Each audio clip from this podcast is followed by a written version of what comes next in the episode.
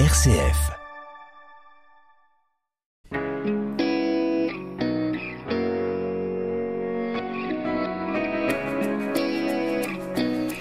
Bonjour à tous, aujourd'hui dans La Foi en Débat, on va parler de la confession. Et oui, ces catholiques qui s'engouffrent dans un confessionnal ou ces espèces de bureaux vitrés que l'on voit au fond des églises pour décharger toute leur misère, leur péché dans l'oreille tout attentive et bienveillante d'un prêtre qui pardonne au nom de Jésus. Mais est-ce bien nécessaire de tout raconter à un homme? Ne serait-on pas mieux au fond de sa chambre, en face à face, avec Dieu ou tout simplement avec son prochain pour demander le pardon de ses fautes?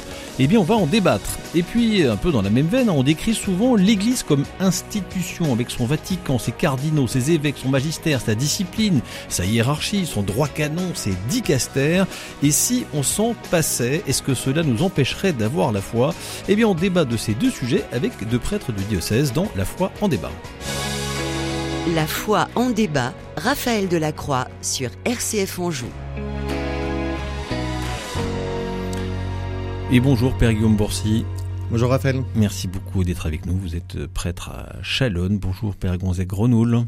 Bonjour à vous. Merci d'être avec nous. Vous êtes prêtre à Saumur. Euh, alors, euh, on va commencer par... Euh, si, d'ailleurs, petite publicité, tiens, euh, tant qu'on y est, même si c'est dans le, dans le podcast, mon euh, cher David, euh, le mardi cinq décembre, hein, je vous le dis à vous qui êtes prêtre, vous êtes invité à venir acheter du vin, euh, du bon vin d'Anjou au profit de votre radio. Voilà. Et puis, ce samedi, eh bien, c'est journée porte ouverte de neuf heures trente à midi et demi. On vous attend ici, très nombreux. On vous explique comment on fait de la radio. Je ferme la parenthèse et on attaque sur la confession. Euh, je voulais absolument faire ma page de publicité. Ben, euh, Père Gonzague Renoul, c'est quoi euh, la confession? euh, on, Il se passe quoi? Comment ça fonctionne? Qu'est-ce que c'est? C'est quoi le concept, hein? Alors, euh, pour la confession, je trouve que c'est très beau de, de voir souvent ces, ces images que vous avez peut-être vues, ces représentations du, du Christ sur les confessionnaux, où on voit le Christ euh, sculpté au-dessus du confessionnal avec, euh, euh, qui vient chercher une brebis au milieu des épines. Et euh, voilà, quand je m'installe au confessionnal, j'aime bien euh, regarder cette image et me dire que voilà, je joue ce rôle-là, d'être euh, le représentant du Christ qui vient peut-être euh, aider une, une brebis à sortir de ses épines, précisément, pour euh, retourner vers la joie que, qu'il représente. L'image est belle. Euh, Père Guillaume, concrètement, comment ça se passe? C'est quoi l'exercice? Parce que tout le monde n'est peut-être pas familier avec euh, cette affaire-là. Euh, c'est quoi? Le principe de la confession, euh, c'est que c'est un sacrement. C'est pour ça que ça se vit euh, en église, dans la rencontre avec un prêtre. On vient recevoir un sacrement, le sacrement du pardon. C'est, euh, c'est assez simple, hein, euh, le pénitent, c'est comme ça qu'on appelle la personne qui vient demander la confession, euh, a fait son examen de conscience et voit dans sa vie euh, euh, ce qui n'est pas ajusté. Certes, euh, tout son péché, tout, euh, toutes ses fautes, mais peut aussi venir euh, confesser euh, son action de grâce pour euh, une grâce reçue, et cetera. C'est confesser aussi sa confiance en la miséricorde de Dieu. C'est pas simplement euh, un grand déballage de fautes, c'est, voilà, c'est, c'est, c'est un acte pour... de confiance. C'est quand même pour ça qu'on vient se confesser. On vient pas pour dire merci, c'est super ce que... Euh, si Non, non, non, on vient pas que pour ça. Non, mais, mais, mais on y vient... Non, mais ça fait partie de la confession pour vous. On y vient parce qu'on est confiant envers la miséricorde de Dieu. D'accord. Et donc, euh, on vient pas pour se faire punir, on vient, comme le dit l'autre nom de la confession, pour se réconcilier avec le Seigneur, pour se réconcilier aussi avec soi-même dans notre chemin vers le Seigneur. Ok. Euh, pourquoi, euh, Père Gonzague Renoul, pourquoi est-ce qu'il faut se, se confesser? Pourquoi est-ce que c'est nécessaire? Après tout, est-ce que euh, il se passe quoi si je me confesse pas d'ailleurs? Ah, on, on peut imaginer euh, des milliards de choses, euh, mais quand on est disciple du Christ, eh bien, on essaye de, de s'attacher à ses pas et à ses paroles, et en, en particulier cette parole du Christ qui, qui euh, le soir de la, le soir de la résurrection, euh, dit à, dit à ses, à, à ses disciples, voilà, recevez l'Esprit, ceux euh, à qui vous remettrez leurs péchés, ils seront remis, et ceux à qui vous les maintiendrez, ils seront maintenus. Voilà. Donc le, le chrétien se met dans, dans les, dans ces pas du Christ là. Ça veut dire quoi? Maintenu, euh, retiré, euh, ça veut dire quoi? Eh bien, c'est en fait, c'est le, le le le Christ nous demande de faire une démarche de de, de vérité vis-à-vis de vis-à-vis de lui, et donc d'être euh, voilà, de s'approcher de lui avec confiance pour lui lui remettre ses, ses faiblesses. Et si le, le le pénitent ne souhaite pas sortir de ses faiblesses, eh bien, le Christ ne peut pas l'aider. Voilà, il y a une, cette démarche de ouvrir la porte pour que le Christ vienne guérir la personne. Hum. Euh, du coup, euh, ça, ça, ça change quoi en fait, euh, Père Guillaume Bourcy? euh, euh, J'ai besoin de euh, que le que le Seigneur passe un peu l'ardoise sur, efface l'ardoise euh, sur sur ma vie pas terrible. On en a besoin parce que on se rend bien compte que dans notre vie, euh, on n'est pas toujours euh, ajusté au bien. Euh, on aimerait. Saint Paul le dit souvent dans ses lettres, on aimerait faire que le bien, mais on se rend compte que parfois on n'y arrive pas, on fait le mal. Et, et, et, et pourtant, on, on a ce désir-là. Et donc, le fait de venir se confesser par rapport euh, à prier dans sa chambre et implorer le pardon de Dieu, il y a une démarche incarnée là-dedans. Euh, notre foi chrétienne, elle est, elle est puissamment incarnée. Le Fils de Dieu nous a rejoints dans notre vie humaine, donc on a besoin de vivre cette démarche-là. On nous dit souvent que Dieu ne sauve pas l'homme sans l'homme. Il a besoin que nous aussi, on s'engage sur ce chemin de salut. Et, et donc la démarche d'aller se confesser à un prêtre, c'est, c'est l'engagement de la liberté du chrétien qui vient librement déposer euh, aux pieds du Seigneur euh, sa misère, son péché. Personne ne l'a forcé. Je vais pas, euh, je fais pas du porte-à-porte chez mes paroissiens euh, pour euh, leur imposer la confession. Généralement, les prêtres, on, heureusement, on est disponible dans notre église et vient qui veut. Non mais en fait, j'ai, j'ai envie de vous dire, j'espère bien, j'espère bien. Euh, mais alors, du coup, on, c'est un peu ça la question qui fâche. Hein, c'est-à-dire que euh, aller raconter euh, le tréfonds de son âme, avec évidemment tout ce qu'il y a de pas très reluisant, à un homme, est-ce que après tout, euh, quand je dis, euh, voilà, je dis, je confesse à Dieu, je dis, je dis pardon, je suis au pied de mon lit, Seigneur, pardonne-moi, euh, c'est, c'est suffisant, non? Ça marche aussi, non? Bah, je vous encourage à, à, à le faire et je, je, je le fais aussi.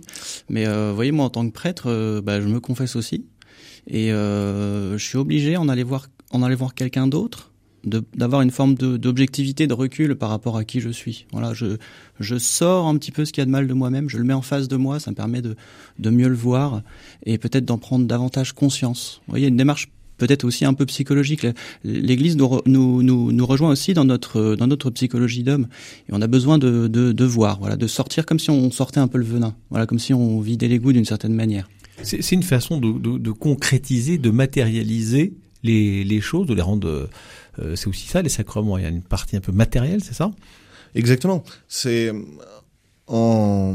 Quand on vient se confesser, on fait l'aveu de nos péchés. Et donc le, le fait de les extérioriser, de les dire, euh, permet aussi de les sortir de soi, de ne pas s'enfermer dans notre propre péché, et donc euh, d'avoir... Euh, un regard objectif là-dessus, un regard objectif qui va être doublé potentiellement par euh, les conseils que le prêtre qui me confesse peut me donner euh, pour euh, revenir dans la joie de Dieu, pour euh, se convertir et revenir dans la joie de Dieu. Et donc ce vis-à-vis que l'on a avec le prêtre euh, représente euh, de manière incarnée le vis-à-vis que l'on est en train de vivre spirituellement avec le Christ qui nous pardonne. Mmh. Parce que c'est pas, c'est pas le prêtre qui pardonne, il pardonne au nom de son ministère, au nom de, du Père et du Fils et du Saint-Esprit. Et donc euh, le, le prêtre est ministre du sacrement euh, pour que Dieu nous pardonne. Pour pas mal de chrétiens, c'est, c'est, c'est pas une évidence en fait euh, d'aller se confesser. Ça, ça fait pas toujours euh, euh, partie de euh, du rituel. On dit tiens, on va à la messe le dimanche. Ça, ça fait partie des rituels plutôt euh, bien institu- institutionnalisés. Mais aller se confesser, déjà c'est pas très drôle, honnêtement. Euh, et on se dit pas, euh, je sais pas, j'ai pas l'impression que ce soit un truc. On se dit moi je suis chrétien, je vais me confesser. C'est pas, c'est pas une évidence. Comment ça se fait ça, euh, Père Gonzague? Oui, je pense qu'il y a des il y a des choses qui parfois se perdent. Évidemment, comme c'est une démarche quand même assez engageante, euh, c'est pas toujours euh, c'est pas toujours évident, mais en tout cas, ce que je peux vous dire, c'est que quand vous quand vous êtes au contact des enfants dans, et que vous et que vous dites euh, euh, qui veut se confesser dans une classe, ou, eh ben alors là, euh, tous les enfants ils, ils lèvent la main comme un seul homme, c'est, c'est, c'est très amusant. Ils sont ils sont moins ils sont plus simples. Et peut-être que justement, quand on est habitué un peu plus jeune, les choses euh, sont plus faciles ensuite. C'est-à-dire qu'on on a pris cette habitude-là. Je vais pas dire que c'est facile pour moi non plus. C'est pas toujours facile d'aller me confesser, mais euh, mais c'est aussi ce qui rend la démarche belle et qui remplit de joie. J'ai, tous les prêtres peuvent, peuvent témoigner de la, la, la, la joie que les pénitents euh, ressentent lorsqu'ils euh, se sont confessés. C'est un... On a, a déposé le sac à dos, quoi. Exactement. Il y a, y a, y a tout un tas de trucs qui sont partis. Et le Christ lui-même, parce que c'est le Christ qui agit lui-même, il est venu me guérir, il est venu me toucher, il est venu me, me, me pardonner. Et euh, j'ai, j'ai eu un contact particulier avec lui. Et c'est ça qui, c'est voilà, rend-nous la joie d'être sauvés. On a des petites réticences aussi en disant tiens le père machin euh, ben je le connais aussi un peu, puis c'est un ami de la famille, puis c'est mon curé de paroisse. Euh, bon, euh, en plus, si jamais il savait ce que je pense de lui d'ailleurs, euh, on a peut-être pas spontanément envie d'aller voir ces prêtres là. C'est un problème ça ou pas, père Guillaume ? Alors, il y a une grâce pour le pénitent quand il euh, reçoit le sacrement de la réconciliation. Il y a une grâce pour le confesseur. Euh... Qui, euh, qui qui est la grâce de l'oubli. Ouais, on, ra- on raconte, ça, on raconte ça. Non, parce c'est, que, parce c'est que, pas, c'est pas un peu du flan, ça. Honnêtement, euh, quelqu'un qui vous raconte des trucs, vous les retenez. Vous êtes un homme, vous avez une mémoire, donc vous. La grâce oui et de non, l'oubli. Parce que euh, justement, c'est euh, pour un prêtre, le sacrement de confession, c'est le plus grand secret. C'est-à-dire que. Euh, On n'a pas le droit d'en parler à personne, euh, même pas euh, à notre père spirituel, même pas à notre évêque. Enfin, on fait un compte-rendu de rien même sur la, la confession. Justice. Même pas à la justice. Même pas à la justice. C'est un secret qui est total et absolu parce que ça appartient à Dieu. Et, et, et parce que on est dans cette démarche-là, euh, voilà, c'est pas comme quand quelqu'un euh, me donne des informations pour inscrire son enfant au baptême où je me dis il faut que je retienne ça parce que euh, ou alors quand on prépare une sépulture et qu'on me parle de la vie du défunt, il faut que je retienne ça parce que je vais parler du défunt. Là justement, on est dans dans l'extrême inverse. Euh, je n'ai pas le droit d'en reparler et donc quelque part euh, ça entre par une oreille, ça passe par le cœur et mmh. ça ressort par l'autre oreille. C'est vrai ça, père Gonzague ? Oui, tout à fait. Oui, je suis généralement plutôt d'accord avec Guillaume. Donc, euh... mais, non, mais vous pouvez attester non, non, non, de cette grâce de l'oubli, vraiment. Euh, alors, ça, ça, ça veut pas dire forcément que. Parce que voilà. c'est, c'est pratique quand on vous suivez un pénitent de se souvenir aussi un peu bien de sûr. Ses travers pour dans mieux l'accompagner dans, dans la direction spirituelle. Dans notamment. Ce cas-là, le pénitent le sait et donc il en tient compte lorsqu'il lorsqu'il vient nous parler, c'est-à-dire qu'il vient nous parler en tant que quelqu'un qui qui le suit de manière régulière. Euh, c'est aussi, ça peut être aussi l'avantage du du, du confessionnal qui. Euh, que l'Église de, de, demande de plus en plus que l'on, qu'on le remette parce qu'en fait ça donne une forme de, de, de, de confidentialité, d'intimité, voilà c'est ça. En fait on ne sait pas qui je suis, je viens là et le prêtre peut pas savoir qui je suis, donc ça peut être rassurant pour certaines personnes. Et puis, euh, et puis euh, on, on sait aussi faire la part des choses, voilà, je, je, je croise un paroissien, euh, je le croise en tant que paroissien et non pas en tant que pénitent. Et, euh, oui, et ça tient au sens même de la démarche. On vient se réconcilier avec le Seigneur et avec notre désir de sainteté. On vient pas pour être jugé. Et, et donc le prêtre est pas là à s'ériger en juge, il est pas là à retenir les fautes. Il est là pour témoigner de la miséricorde du Seigneur. Le, une des images que j'aime beaucoup dans l'Évangile pour voir cette miséricorde à l'œuvre, c'est la manière dont le Christ rencontre la Samaritaine. On apprend au fur et à mesure de l'histoire que effectivement sa vie est pas tout à fait ajustée. Euh, elle a son propre poids de péché, mais Jésus la rencontre avec beaucoup de douceur, parle avec elle et, et il ne la condamne pas, il ne la juge pas pour ce qu'elle est, il l'amène à découvrir qu'elle n'est pas ajustée et c'est elle-même qui finalement découvre son péché et euh, euh, reconnaît son péché devant le Christ. Donc c'est, c'est plus une démarche de guérison qu'une démarche de jugement. Et, et c'est aussi pour ça que finalement, on retient plus le fait que la personne a été guérie plutôt que de retenir euh, ça ou ses fautes. Bon ben voilà, ça fait pas si mal finalement cette affaire de confession. Donc on ça fait compris, beaucoup hein, de bien au contraire. Il faut, il faut reprendre le chemin du confessionnel. Ça c'est le c'est le message euh, du jour. C'est bien noté. On va passer à notre deuxième sujet. On va parler de de l'Église. On se demandait s'il faut bien un prêtre quand on se confesse, mais on se demande s'il faut bien une Église pour croire. La foi en débat. Raphaël Delacroix sur R C F Anjou. Et toujours en compagnie de l'abbé Gonzague Renoul et du père Guillaume Bourcy. Euh, on va parler donc de euh, de l'Église et je je vais pas vous faire un scoop en disant que l'Église c'est un peu euh, le truc qu'on critique dans la dans dans la foi catholique en disant c'est bien Jésus c'est pas mal le pardon et cetera. Mais enfin l'Église c'est un peu votre sparadrap quoi, c'est le truc qui dysfonctionne, cette espèce de d'institution avec les cardinaux, le Vatican avec les ors euh, du Vatican, cette discipline, le droit droit canon.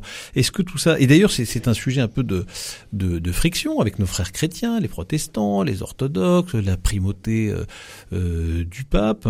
Euh, est-ce que euh, tout ça est bien nécessaire? Père Gonzague Renoul, est-ce que déjà on peut être sûr que c'était bien l'intuition de Jésus euh, de fonder cette Église? Parce qu'après tout, dans l'Évangile, il a son petit groupe d'apôtres, Euh, point, et ils sont allés, c'est un groupe de missionnaires finalement. Euh, est-ce qu'il imaginait que ça allait devenir le gros machin que c'est devenu?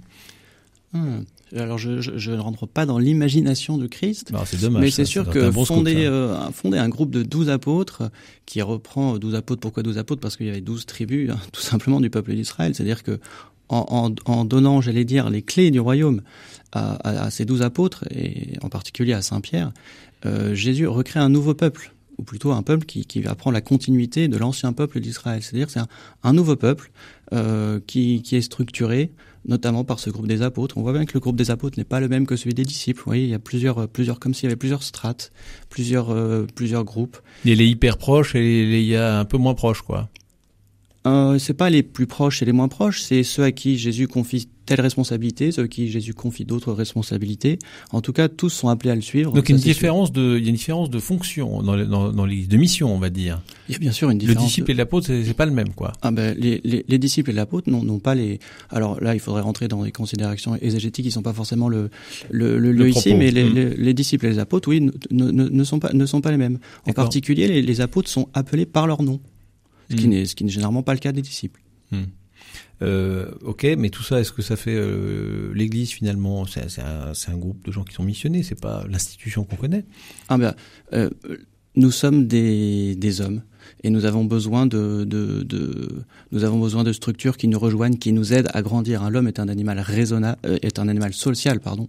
Et donc, en tant qu'animal social, il a besoin de, de vivre sa foi au milieu d'autres, hein, parce que sinon, il est, il est isolé, il est perdu. Et puis, il a besoin d'être soutenu. La foi des autres me soutient, mais moi, en tant que prêtre, je suis soutenu par la foi euh, des fidèles. Euh, qui bien souvent me m'aident, euh, peut-être à des moments où j'ai où euh, certaines choses me, me m'attristent, et eh bien je vois que eux, les fidèles, sont pleins d'allants, et eh bien euh, voilà, ça me réconforte, ça m'aide à, à, à grandir aussi dans ma foi. Ok. Père Guillaume Bourcy, il a le côté très structuré, hein, la hiérarchie de l'Église notamment, euh, euh, son droit, sa justice, euh, ses tribunaux, il y en a aussi. Euh, est-ce que tout ça, ça fait bien partie de, de l'intuition de Jésus? Parce qu'on a tous besoin de prier ensemble, de faire communauté, mais est-ce qu'il y a besoin de l'Église pour ça?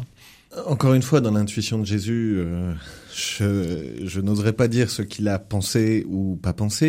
Euh, effectivement, il a appelé euh, des disciples en groupe, en assemblée. Et c'est ce que veut dire Église, assemblée. On n'est jamais chrétien tout seul. Et on voit, on discerne dans les actes des apôtres, notamment, que dans les premiers temps après la résurrection, les disciples vivent en groupe à Jérusalem, un peu comme ils peuvent. Ils prient ensemble, ça c'est important. Ils sont attentifs à la fraction du pain, ça c'est important. À la correction fraternelle, ça c'est important. Donc on voit des, des, des piliers de la vie chrétienne qui se détachent là-dedans. Et, et ils mettent tous leurs biens en commun. Et ils attendent la venue du Christ dans la gloire, son retour. Parce que quand Jésus est remonté au ciel, il leur a dit qu'il allait revenir. Et ils bien, attendent. Et bientôt en plus. Et finalement, ben, euh, les mois passent, les années aussi, et le retour du Christ n'est pas encore effectif. Et donc, au bout d'un moment, ben, on reste humain. Euh, comme disait Gonzague, on est un animal social, on reste humain. C'est-à-dire que euh, il faut qu'on s'organise un petit peu pour vivre ensemble, parce que ben, euh, euh, vivre dans une famille, ça demande de l'organisation. Quand la famille est très très grande, comme l'Église, ça demande de l'organisation aussi. Okay. C'est... Donc c'est, c'est juste en fait l'organisation de l'assemblée. C'est ça l'Église alors. C'est quoi la définition d'ailleurs de l'Église, Père Gonzague Renoul? Qu'est-ce que c'est exactement? On voit bien ce que c'est que le bâtiment. Après on ne sait pas trop. La communauté des chrétiens, c'est, c'est quoi exactement? Bah, l'Église, euh, comme le disait Guillaume, c'est, c'est, c'est l'assemblée des, des ça, ça vient du grec ecclésia qui signifie l'assemblée de ceux qui sont appelés. Voilà. Or, on est, on est tous appelés. Donc c'est tout le monde. Par Dieu à la sainteté. Voilà. Et ensuite, si vous voulez, euh, si vous voulez être, être euh, euh, procédurier, on pourrait dire que euh, toute personne euh, appartient à l'Église catholique à partir du moment où elle est baptisée, hein, tout simplement, dans l'Église catholique. D'accord. Euh, mais ça, ça, ça, ça, c'est juste voilà, la, l'assemblée des croyants finalement. C'est ça, tout simplement. C'est la... pas forcément toute la hiérarchie, et cetera. Eh bien, toute l'Église, c'est euh, l'assemblée des croyants. euh, guidés par les évêques, avec euh, à, leur, euh, à leur tête le pape. Euh, voilà, voilà comment on pourrait définir mmh. l'Église. Et puis, euh, et puis euh, dans, dans, dans l'Église, il y a toujours, euh, on, on le voit à la Pentecôte, la, la, la Sainte Vierge Marie qui est là. Et c'est aussi, euh, c'est aussi très beau de voir que voilà, la Sainte Vierge est dans l'Église, elle est avec nous toujours. Et on ne pourrait pas définir l'Église sans, sans écarter Marie euh, de tout ça. Il euh, y a ceux qui sont dans l'Église et ceux qui n'y sont pas malgré tout, Père Guillaume Bourcy. À partir du moment où on est baptisé... Manifestement, euh, moi, je sais pas si... Oui, d'accord, mais on, si je suis pas baptisé, droit, je suis pas dans l'Église. Euh, on, a, on fait partie du peuple de Dieu. Ensuite, euh, encore une fois, c'est aussi la liberté de chacun que de vivre euh, cette communauté ecclésiale. Euh, c'est, on le voit, je reprends le parallèle avec les familles, mais on le voit avec les familles, quand des frères et sœurs grandissent, euh, quittent la maison de papa et maman... Ils se revoient s'ils le souhaitent, mais personne va obliger à faire mais des réunions non, de famille. Personne n'est jamais rien obligé de rien. Et, mais et... est-ce que est-ce que il y a un moment où on fait partie de l'Église ou on n'en fait pas partie ? Vous voyez ce que je veux dire ? Il y a les baptisés, les non baptisés, et puis même là, il y a des moments où on se dit tiens. Parce que vous disiez vous-même, on est humain, donc on a besoin d'un, d'un corpus, de règles, de euh, de d'enseignement, de, de plein de choses pour que le, l'institution vive. Parce qu'il y a des moments où on n'en fait pas partie. Je sais pas moi. Là, un musulman, papier... par exemple, il fait partie de l'Église ou pas euh, Un musulman, il ne peut pas faire partie de l'Église parce qu'il n'est pas baptisé. D'accord. Et sur le, il y a la question sur le papier et la question dans la pratique. Sur le papier, il y a un milliard trois cents millions de baptisés catholiques mmh. euh, à travers le monde, à peu près, je crois, ou quatre cents millions. C'est de cet ordre-là. Ensuite, euh, c'est sur le papier. Euh, à chacun de vivre cette réalité, d'appartenir à l'Église. Et encore une fois, le Christ euh, n'a imposé la vie chrétienne à personne. On le voit aussi dans l'Évangile, euh, dans la foule, dans les foules des gens qui euh, viennent écouter Jésus. Certains deviennent des disciples et le suivent. D'autres, euh, finalement, font demi-tour. Mmh. Mais euh, Père Gonzague Renoul, les démons, on dit, on parle d'excommunication, oui. On parle de moments où on est... On est On n'est plus dans l'Église, quoi. Mmh. Euh, comment est-ce qu'on interprète ça ? Et c'est quoi la ligne rouge, en fait ? Ouais. Je crois que c'est le cardinal Journet qui disait euh, « Les frontières de l'Église passent par notre cœur ». Et ça, je trouve que c'est, c'est, c'est, c'est très très beau et c'est très très vrai. Les frontières de l'Église passent par notre cœur, c'est-à-dire que on peut discerner dans notre cœur des, des régions qui appartiennent à, à Jésus et d'autres régions qui n'appartiennent pas à Jésus. Des régions qui sont euh, de l'Église à l'intérieur de nous-mêmes et des, des régions à l'intérieur de nous-mêmes qui n'appartiennent pas à l'Église, c'est-à-dire qui n'appartiennent pas au message de l'Évangile. Et donc, c'est, c'est, c'est euh, les frontières de l'Église, elles passent entre des gens peut-être, mais elles passent surtout à l'intérieur de moi-même. Voilà. Est-ce que je suis fidèle à, à l'Église ? Est-ce que je suis fidèle à Jésus euh, dans ma vie, dans mon témoignage ? euh, Et là, petit à petit, je, je, j'étends les frontières de l'Église dans mon cœur et je suis euh, de plus en plus fidèle euh, au Christ. D'accord. Euh, nos frères protestants, orthodoxes et, et, et autres chrétiens, euh, eux, ils font pas partie de l'Église ? Attention à ce que vous dites. Hein. Ils font pas partie de l'Église catholique, en tout cas, parce que euh, eux-mêmes, avec le poids de l'histoire, euh, ont décidé de euh, se séparer de l'Église catholique.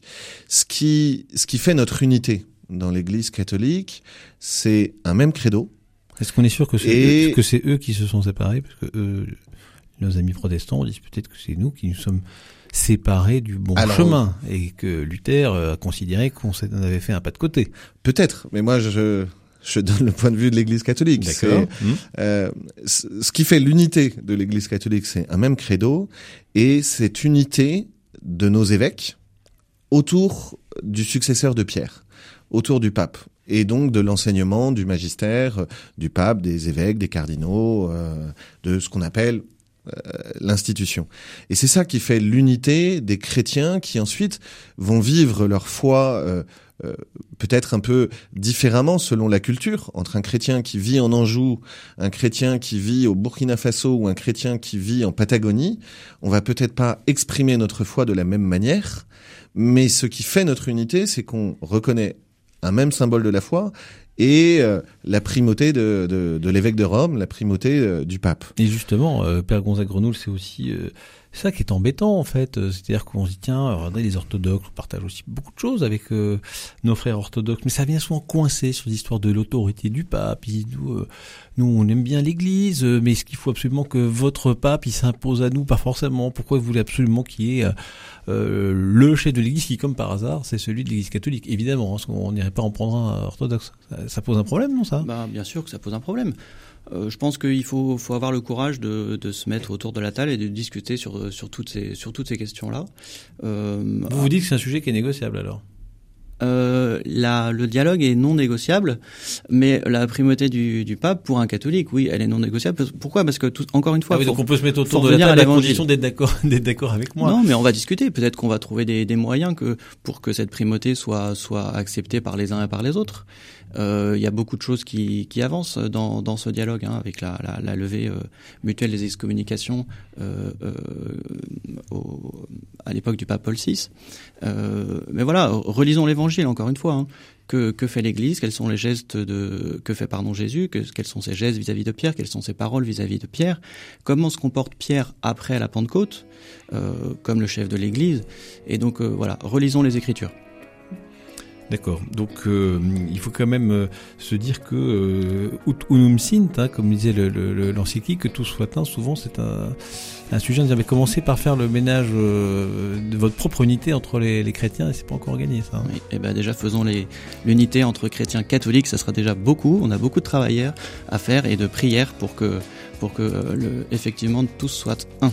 Voilà, et on y travaille aussi hein, sur cette euh, sur cette antenne, hein, c'est de faire de, de l'unité entre les chrétiens. Merci beaucoup Père Gonzague Renoul, merci beaucoup Père Guillaume Bourcy pour vos lumières précieuses sur notre foi. On se retrouve bien sûr la semaine prochaine pour un nouveau numéro de La Foi en Débat.